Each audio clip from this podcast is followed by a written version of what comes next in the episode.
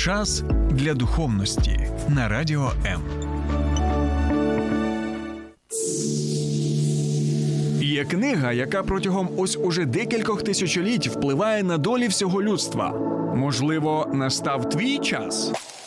Програма сторінками Біблії з теологом Сергієм Наколом щодня о 12 на радіо М.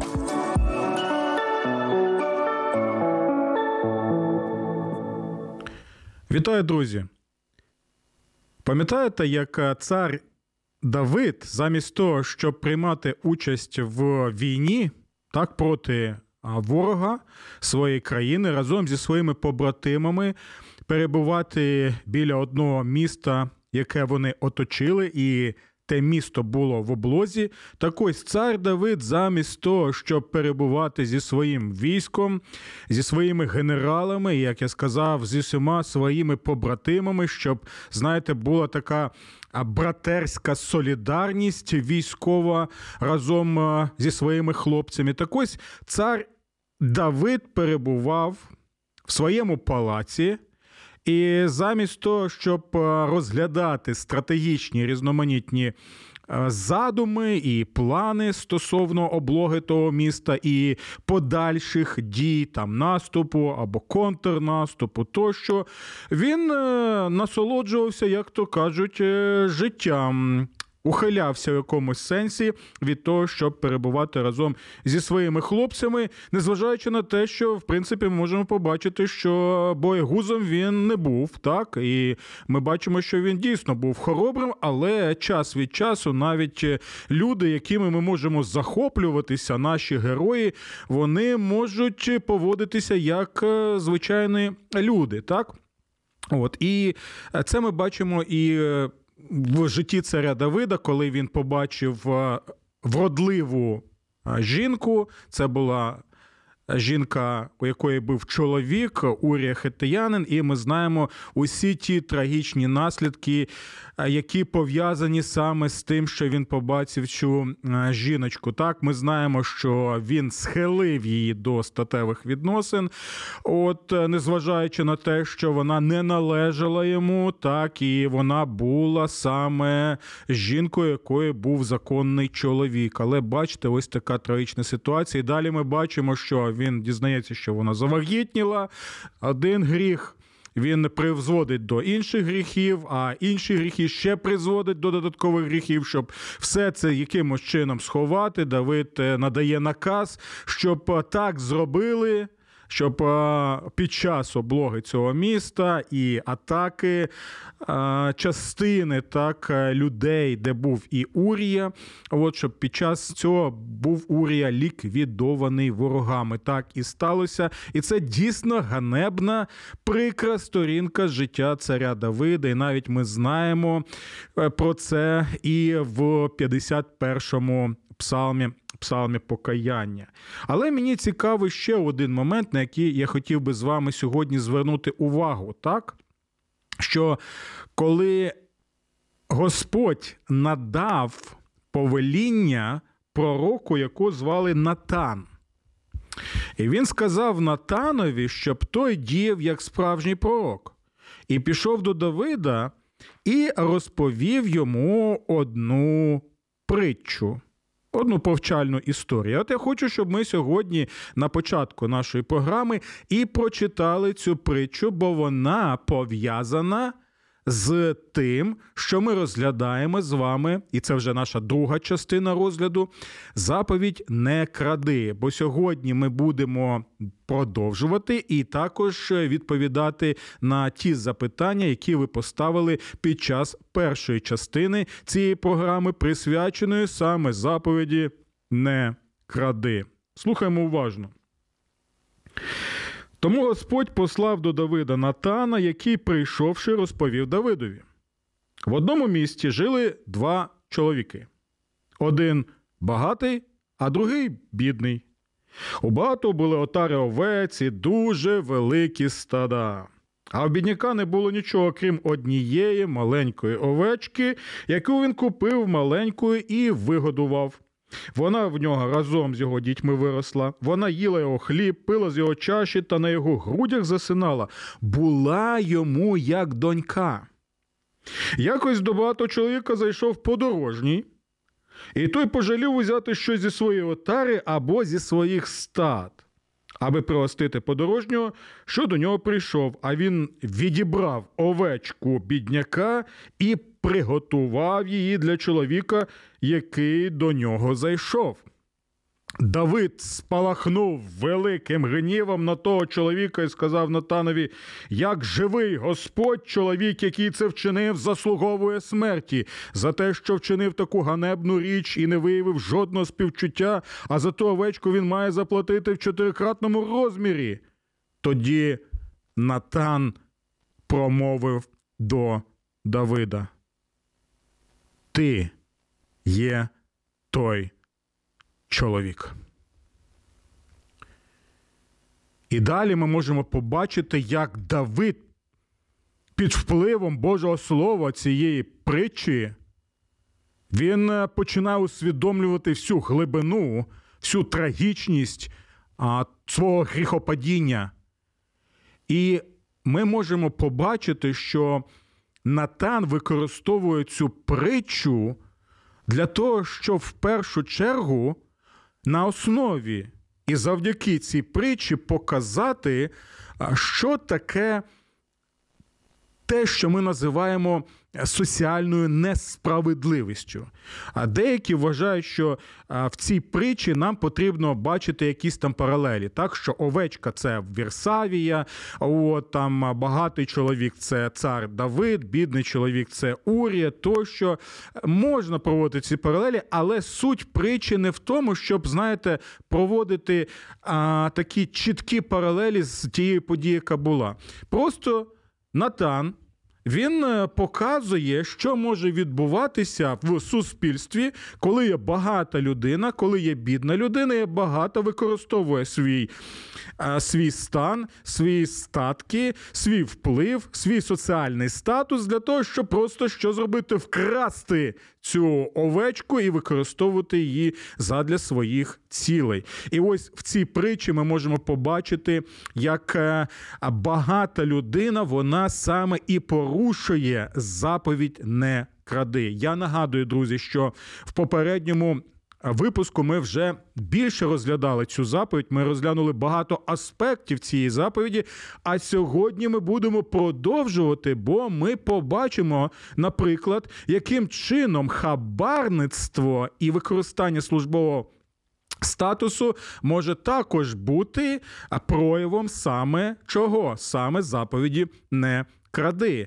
А також ми побачимо, що м, в суспільстві є багато прикладів тоді, коли порушується заповідь не кради, коли ми не піклуємося про соціально незахищені верстви населення. Ну і звичайно будемо ще відповідати на ваші запитання, які ви ставили у попередніх програмах. Тому, друзі, я запрошую вас долучатися до нашого прямого етеру на моїй сторінці Сергій Накул на Фейсбуці. Також у нас на Фейсбуці є сторінками Біблії. Будь ласка, ви можете підписатися на ці сторінки або долучитися навіть до мене в друзі, так на Фейсбуці. А ще нагадую, що у мене є і канал Ютуб Сергій Накул з сторінками Біблії. Буду вам вельми вдячний, якщо він ви підпишетеся на мій канал і таким чином підтримуєте україномовний сегмент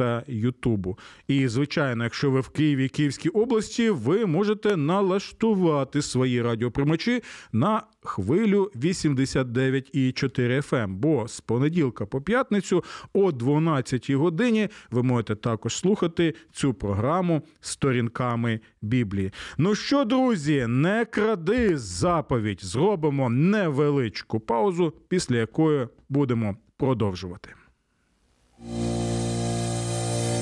Слухай радіо М на fm хвилях. Київ 89,4. Запоріжжя 88 та 8, Кременчук 97 і 9, Донецька область, Слов'янськ, Краматорськ 87 та 5 ФМ. Покровськ 103 і 7, Гірник 105 і 5, Одеська область, Миколаївка 101 і 7 ФМ. Радіо М. Ми тут заради тебе. Ну що, друзі, не кради. Я тільки що навів е, приклад вам так з притчі, яку Натан розповів Давидові.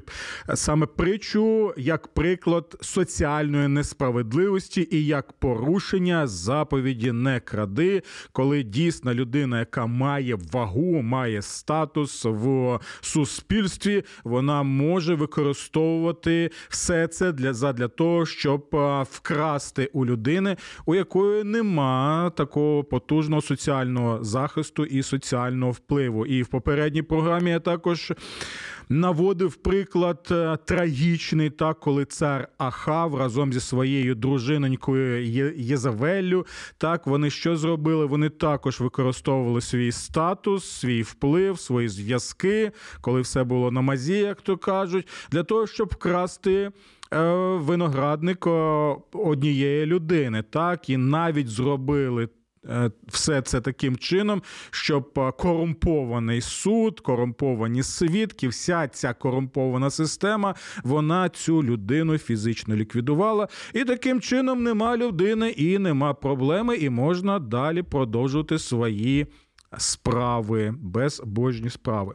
Ну і звичайно, я ще хотів показати такий, знаєте, загальний контекст е, застосування заповіді не краде, який пов'язаний саме з Божою заповіддю піклуватися так в суспільстві про людей, які могли втратити свого чоловіка, там вдови, наприклад, так, або е, люди з е, особливими потребами, так, з обмеженими фізичними або ментальними е, можливостями, е, так, або ті, хто втратили батьків, там сироти, наприклад, або людина, яка е, є приходьком твоєї землі. І всі ці люди, або бідна людина, всі ці люди вони потребують соціального захисту, і з точки зору Божої заповіді піклуватися про всі верстви населення, бо це є Божа справедливість, так в піклуванні про всіх цих людей, в тому, щоб надати їм можливість також і працювати, так, або надати можливість отримувати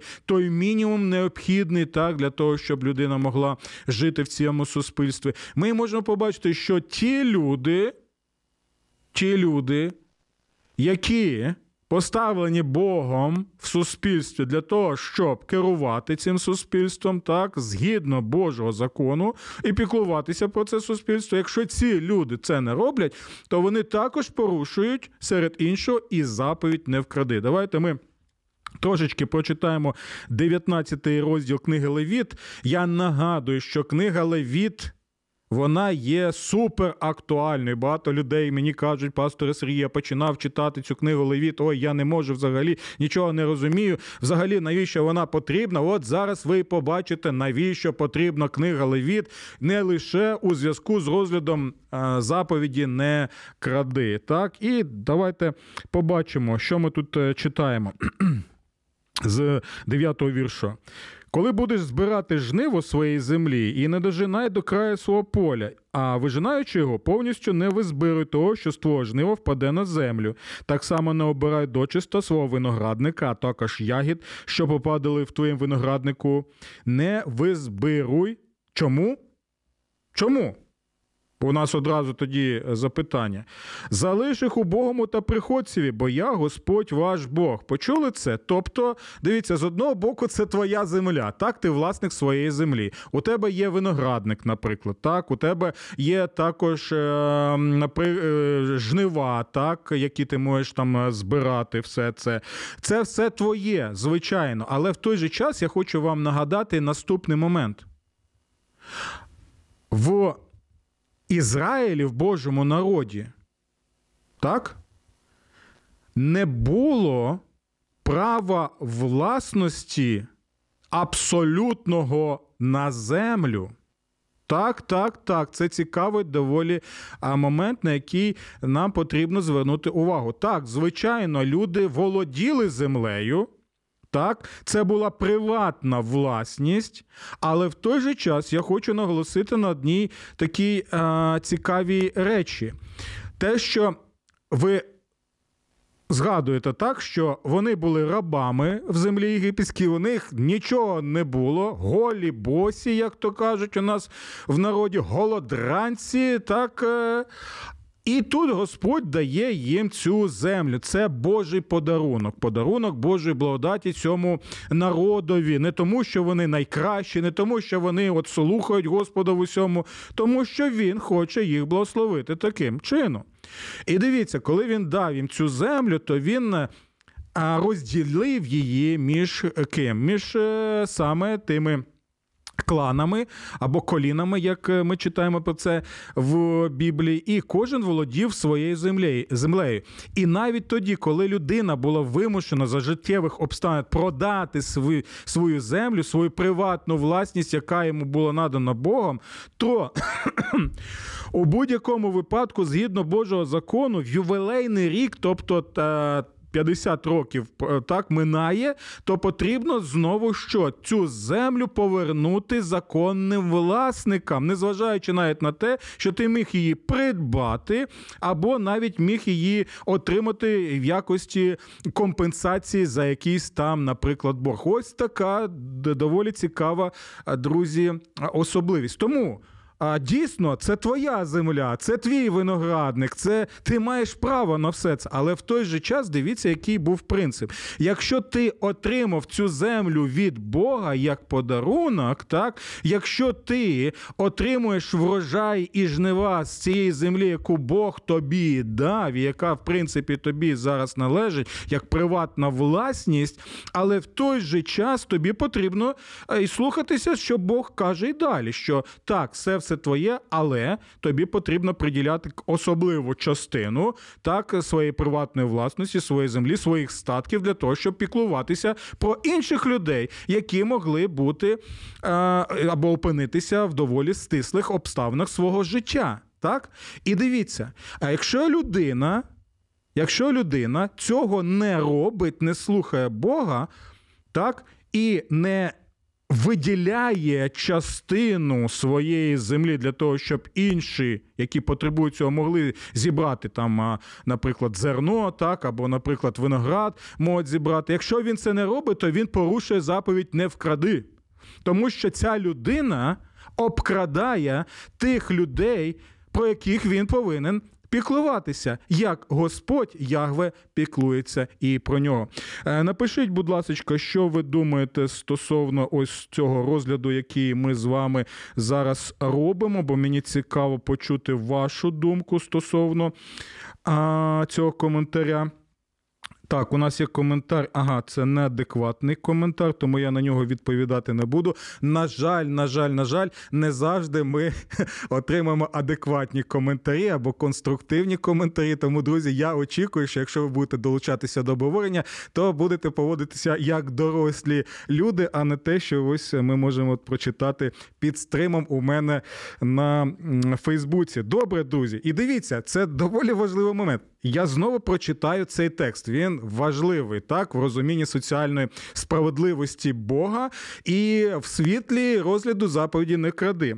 Слухайте уважно, коли будеш збирати жниво своєї землі і не дожинай до краю свого поля, і вижинаючи його, повністю не визбируй того, що з твого жнива впаде на землю. Так само не обирай дочисто свого виноградника, а також ягід, що попадали в твоєму винограднику, не визбируй, залиш їх у Богому та приходцеві, я Господь Бог ваш. Так? І ми сказали, що якщо людина не слухає Бога, вона порушує заповідь не кради. І ось чому одразу після цих слів ми читаємо: не крадіть! Почули це? Не крадіть. Він підсумовує, що не крадіть, не обманюйте. Так, і далі там не зводьте наклепів один на одного. І далі, в 13-му вірші, продовження цієї теми. Не кривди свого ближнього, не грабуй його, і нехай заробіток наймота не залишається у тебе до ранку. Ось це також доволі цікавий момент, на який ми можемо звернути е, увагу. Е, так, звернути увагу саме в контексті заповіді не е, кради. Чому? Дивіться, у тебе є а, земля. Або у тебе є підприємство, якийсь бізнес, і у тебе є що? Наймані робітники. І в той час нам потрібно розуміти, що ну не було такого, як а, ми отримуємо там зарплатню, яка. Аванс, наприклад, гарантований нам державою, хоча не завжди держава і державні підприємства нам це роблять, або приватні підприємства. Так, аванс, там а, зарплатня там в першу частину місяця, там в другу частину місяця, там додаткові якісь премії, тощо це зараз, в принципі, законодавством вже все це обумовлене. Це також під впливом, до речі, християнства, християнства, християнського розуміння. А, оплати так е, нашої праці. Тоді зазвичай людина приходить, так вона працює цілий день, і далі вона отримує зарплатню, за яку їй потрібно було і придбати там їжу якусь, так, бо е, дружина тебе чекає, там матуся, можливо, хвора, татусь хворий, там діточки, які потребують їжі. Е, це необхідно було. Від цього залежав добробут, так і взагалі е, життя цих людей. І ось тут ми можемо побачити, що. Та людина, власник якогось підприємства чи поля, там чи винограднику, тощо, який використовує труд або працю робітників, найманців, і у той же час не видає їм зарплатню за цей день, так то він також порушує саме заповідь не кради. І більше того, згідно Божого Слова, така людина вона розглядається як грабіжник, як той, хто грабує людей, які мають право згідно Бога на отримання своєї платні. І дивіться, там все це було пов'язано ще з, з, з однією річчю, яку на яку нам потрібно звернути доволі серйозну увагу, тому що слово Боже також забороняє лихварство, тобто тоді, коли людина надає тобі кошти, якісь гроші, так, або навіть їжу, але під відсоток. І дивіться, як це могло все це працювати. Знаєте, рука руку миє, або у нас все на мазі. Ви знаєте, що багаті туляться до багатих, бідні вимушені тулитися до бідних. Кожен знаходиться в своєму товаристві, і дивіться, які могли бути доволі цікаві схеми. Слухайте уважно. Дивіться багата людина, вона. Експлуатує найманих робітників, працівників, так і незважаючи на те, що в неї є кошти, вона їх притримує, так. І, наприклад, каже: ну нема у мене сьогодні грошей, завтра там не буде грошей. Там або, знаєте, годує людей сніданками там завтра, завтра, завтра, тощо. Ось. І дивіться, бідна людина, вона може казати, та ну мені ж потрібно за щось е, жити. Так е, навіть може бути обурення, але ми розуміємо, що коли у багатого є влада, у багатого є вплив, у багатого є навіть що а, озброєні люди, то багато ти чого не можеш сказати. так? І дивіться, що відбувається. А поруч знаходиться хто? Лихвар знаходиться. Бідна людина. Вона усвідомлює, що потрібно їсти, діти очікують їжу, дружина очікує їжу, сім'я очікує їжу. От вже я не кажу там про якийсь відносний комфорт. І людина йде до ліхвара бо їй нічого не залишається. Лихвар каже: Ну, я тобі дам, але під відсоточок. Той же вимушений, добре, нехай буде цей відсоток. Але ми можемо побачити, що далі він також не може вже віддати не те, що з відсотком гроші, а навіть просто не може віддати той мінімум, який він взяв. А відсоток зростає. І тоді до чого це призводить? Це призводить до того, що людина могла навіть продати себе в рабство і могла продати навіть свою дружину і своїх дітей всією сім'єю стати рабами для того, щоб що.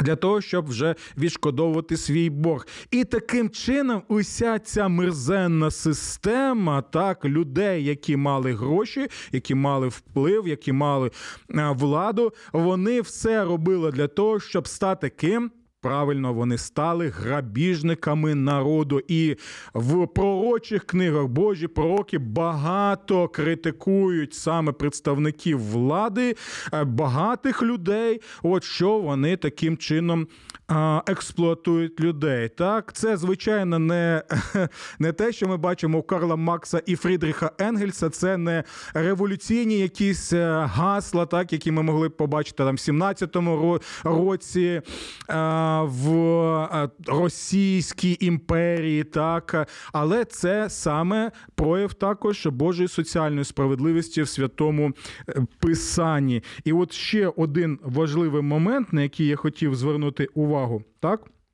Дивіться, бо далі ми е, читаємо наступне, де, де, де цей текст, е, по який я хотів з вами поспілкуватися, що це також і стосується економічного економічного аспекту так нашого життя, коли люди можуть використовувати навіть і торгі, торгівлю для того, щоб обдурювати і обкрадати людей. Більш детально я про це казав в першому випуску нашої програми, присвяченому заповіді не вкради. А зараз я просто нагадую це на основі саме саме 19 розділу. Так, дивіться, не кривдіть нікого на суді, а також у мірі, в вазі, в мірі рідини. Нехай у вас будуть вірні терези, правильні гирі, вірна мірка сипучих тіл і правильна міра рідини. Я Господь ваш Бог, який вивів вас із єгипетського краю. Тобто, якщо ви вільна людина, а не раб, то ви будете тоді що робити? Поводитися як вільна і справедлива людина, і не що не робити з людей рабів рабів, не висмоктувати з них останнє, не експлуатувати їх, не пригнобнувати їх, а що надавати усі можливості, щоб надати їм звільнення, надати їм можливість відчути себе вільними людьми на вільній землі з а вільним народом у спілкуванні саме з Богом свободи. Добре, друзі, давайте я трошечки вам надам відпочиночку, щоб ви відчули себе вільними людьми. Якщо ми про це кажемо, зробимо невеличку паузу, після якої продовжимо наш розгляд.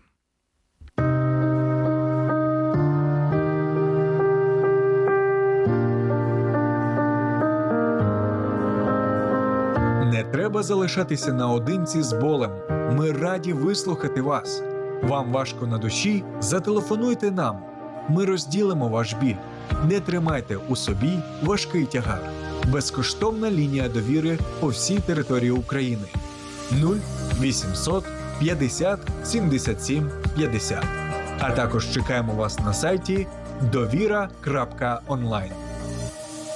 Добре, друзі, продовжимо. Так, ми вже казали, що ось ці прояви соціальної несправедливості вони є саме порушуванням заповіді не кради, коли людина, яка зобов'язана перед Богом і людьми піклуватися про людей, але вона обкрадає людей різноманітними е, способами і засобами, які вона може використати саме в своєму середовищі. І от е, ми також можемо побачити побачити, що друзі, а хабарництво в Слові Божому це доволі важливий момент, бо багато хто вважає, що Біблія, знаєте, розповідає нам лише про те, щоб знаєте, бути не від цього світу, відокремитися від цього світу, жити в якійсь своїй там, знаєте, е, супердуховній бульбищі, що Біблія розповідає нам лише про спасіння душі, як нарешті вийти з цього світу і нарешті піти на небо, щоб там перебувати, і більше нічого. Ні, ні і ще раз ні. Якщо ви читаєте Біблію від початку до кінця, ви можете побачити, наскільки ось Божі пророки на основі вчення пророка Мойсея, яке надав йому сам Господь, ми можемо побачити, як вони критикують конкретні прояви несправедливості е, соціальної в суспільстві. Ми можемо побачити, як вони піддають жорсткий полум'яній критиці, наприклад, хабарництво, вони показують, як хабарництво, як системне явище послідовне, воно обкрадає людей. Так і тому ми, наприклад, в книзі про Ісаї, це лише маленький приклад, друзі. Я зараз наведу. Ми читаємо наступне. Це перший розділ. Твої правителі бунтівники і спільники злодіїв. Ого! Нічого собі, оце слова використовує Божий пророк. Твої правителі, бунтівники і спільники е, злодіїв. Усі полюбляють хабарі. Ого. Усі полюбляють хабарі і женуться за хабарями. Ого. І далі наслідки. Не захищають сиріт і справи вдів до них не доходять. Тому так говорить Володар Господь Савод, сильний Ізраїлю, о я тішитимусь відплатою моїм ворогам. Я відомщу моїм противникам. І тут, бачите, тут цікавий момент, що ті, хто залучені в цю систему послідовну хабарництва, так, е, е, в суспільстві, в державі. Вони оголошуються, послухайте мене уважні, друзі, з Богом краще не жартувати. Це можна уникнути суду людського, друзі. Можна дати хабара, там, підмазати щось, підсластити щось тощо. Друзі, ви судді Богові, коли будете стояти перед ним голим і босим, не зможете запропонувати хабара, навіть якщо ви хотіли цього. Грошей у вас не буде. У вас одягу навіть не буде. Будете голими стояти, як мати народила вас. Хоч трошки це усвідомте, щоб Божий страх у вас нарешті був. Хоч трошечки подумайте, чи це варто того, щоб там 20-30 років понасолоджуватися відносно понасолоджуватися своїм життям, а далі ти ж нічого з собою в могилу не забереш, а перед Богом потрібно буде відповідати. Так. Це факт і це реальність. І Бог каже, що він оголошує хабарників, оголошує своїми ворогами. Ті, кому Бог надав можливість стати керівниками держави, суспільства і ті, які використовують свій, своє положення, свій статус для того, щоб набивати кишені, гаманці свої, своїх родичів тощо, які залучені в мерзенну справу хабарництва. Особливо це стосується тих, хто під час війни, коли стільки наших захисників і захисниць гинуть, у той же час в тилу дехто просто обкрадає людей і думає, що він е, хитріший за всіх. Бог все бачить, і він оголошує вас своїм ворогом. Подумайте про це. Можете уникнути людського суду, Божого суду ніколи. І так може трапитися, і так трапляється ненароком, зненацька, що Божий суд вас може знайти вже і в вашому житті, тут і зараз. Тому подумайте, будь ласка, про всі е, ці речі. І також дивіться, він. Називає цих людей саме тими, хто є грабіжниками і злодіями. І пам'ятаєте, що навіть пророк Єремія тих людей, які повинні були піклуватися про соціально незахищені верстви населення, так священики, там левіти е, і е, представники влади, так у яких повинен був страх перед Богом бути, то він каже, що замість. Замість того, щоб храм був місцем, де піклується про людей, ви перетворили його на що? На печеру злодіїв на печеру грабіжників. Тобто навіть ви релігійну систему таку створили, щоб висмоктувати останнє з людей. І, до речі, хочу нагадати, що коли Господь Ісус показує вдовицю, так, яка віддає останнє, що в неї є, так, і він там навіть. Підсилюється, підкреслюється, що навіть не було їй за що їсти придбати, то це не приклад жертовності цієї жіночки, вдовиці. Ні. Це приклад жертви тих, хто що робить, тих, хто зжирають, як е, каже Слово Боже, доми вдів. Так, так, так. Обкрадають вдів, висмоктують усе релігійно. А знаєте, створюють такі системи, а от щоб висмоктати останні гроші, а самі жирують. Е, наприклад, можемо згадати того самого, знаєте, в наших наших українських реаліях. Пашу Мерседеса, пам'ятаєте, яка там розкішна автівка, як вони там живуть, уся ця верхівка. А, от. І в той же час можемо побачити, як живуть бідні люди. І ось навіть знову у нас часу мало, друзі, але от пророка Міхея хочу ще згадати. Він пише наступне: також тих, хто порушує заповідь не кради. Горе тим, котрі навіть на своїх постелях задумують злочини, планують лихо, не встаючи з постелі, аби на світанку нового дня не це виконати, оскільки в їхніх руках сила. Якщо пожадають поле. Так, якщо пожадають поле, захоплюють його, сподобається дім, забирають його. Іноді загарбують разом із домом його господаря в якості раба, позбавляють дітей спадщині. Тому так говорить Господь: ось я обмірковую щодо цього роду лихо ярмо, від якого ви не зможете ухилити ваші шиї і навіть випростатися, бо це буде занадто злий для вас час. Добре, друзі, ось е, це трошечки те, що я хотів е, розглянути в нашій другій. Частині заповіді не кради. І бачите, я усвідомлюю, що навіть і сьогодні я не все е, зміг з вами розглянути, тому, можливо, навіть частину наступної нашої програми я все ж таки приділю ще деяким вашим запитанням стосовно цієї теми. Ну, я ще буду очікувати ваші запитання, ваші коментарі конструктивні. Так, і тоді до зустрічі в наступній програмі наступного тижня в програмі Сторінками Біблії на радіо М. Сподобався ефір? Є запитання або заперечення? Пиши радіом.ua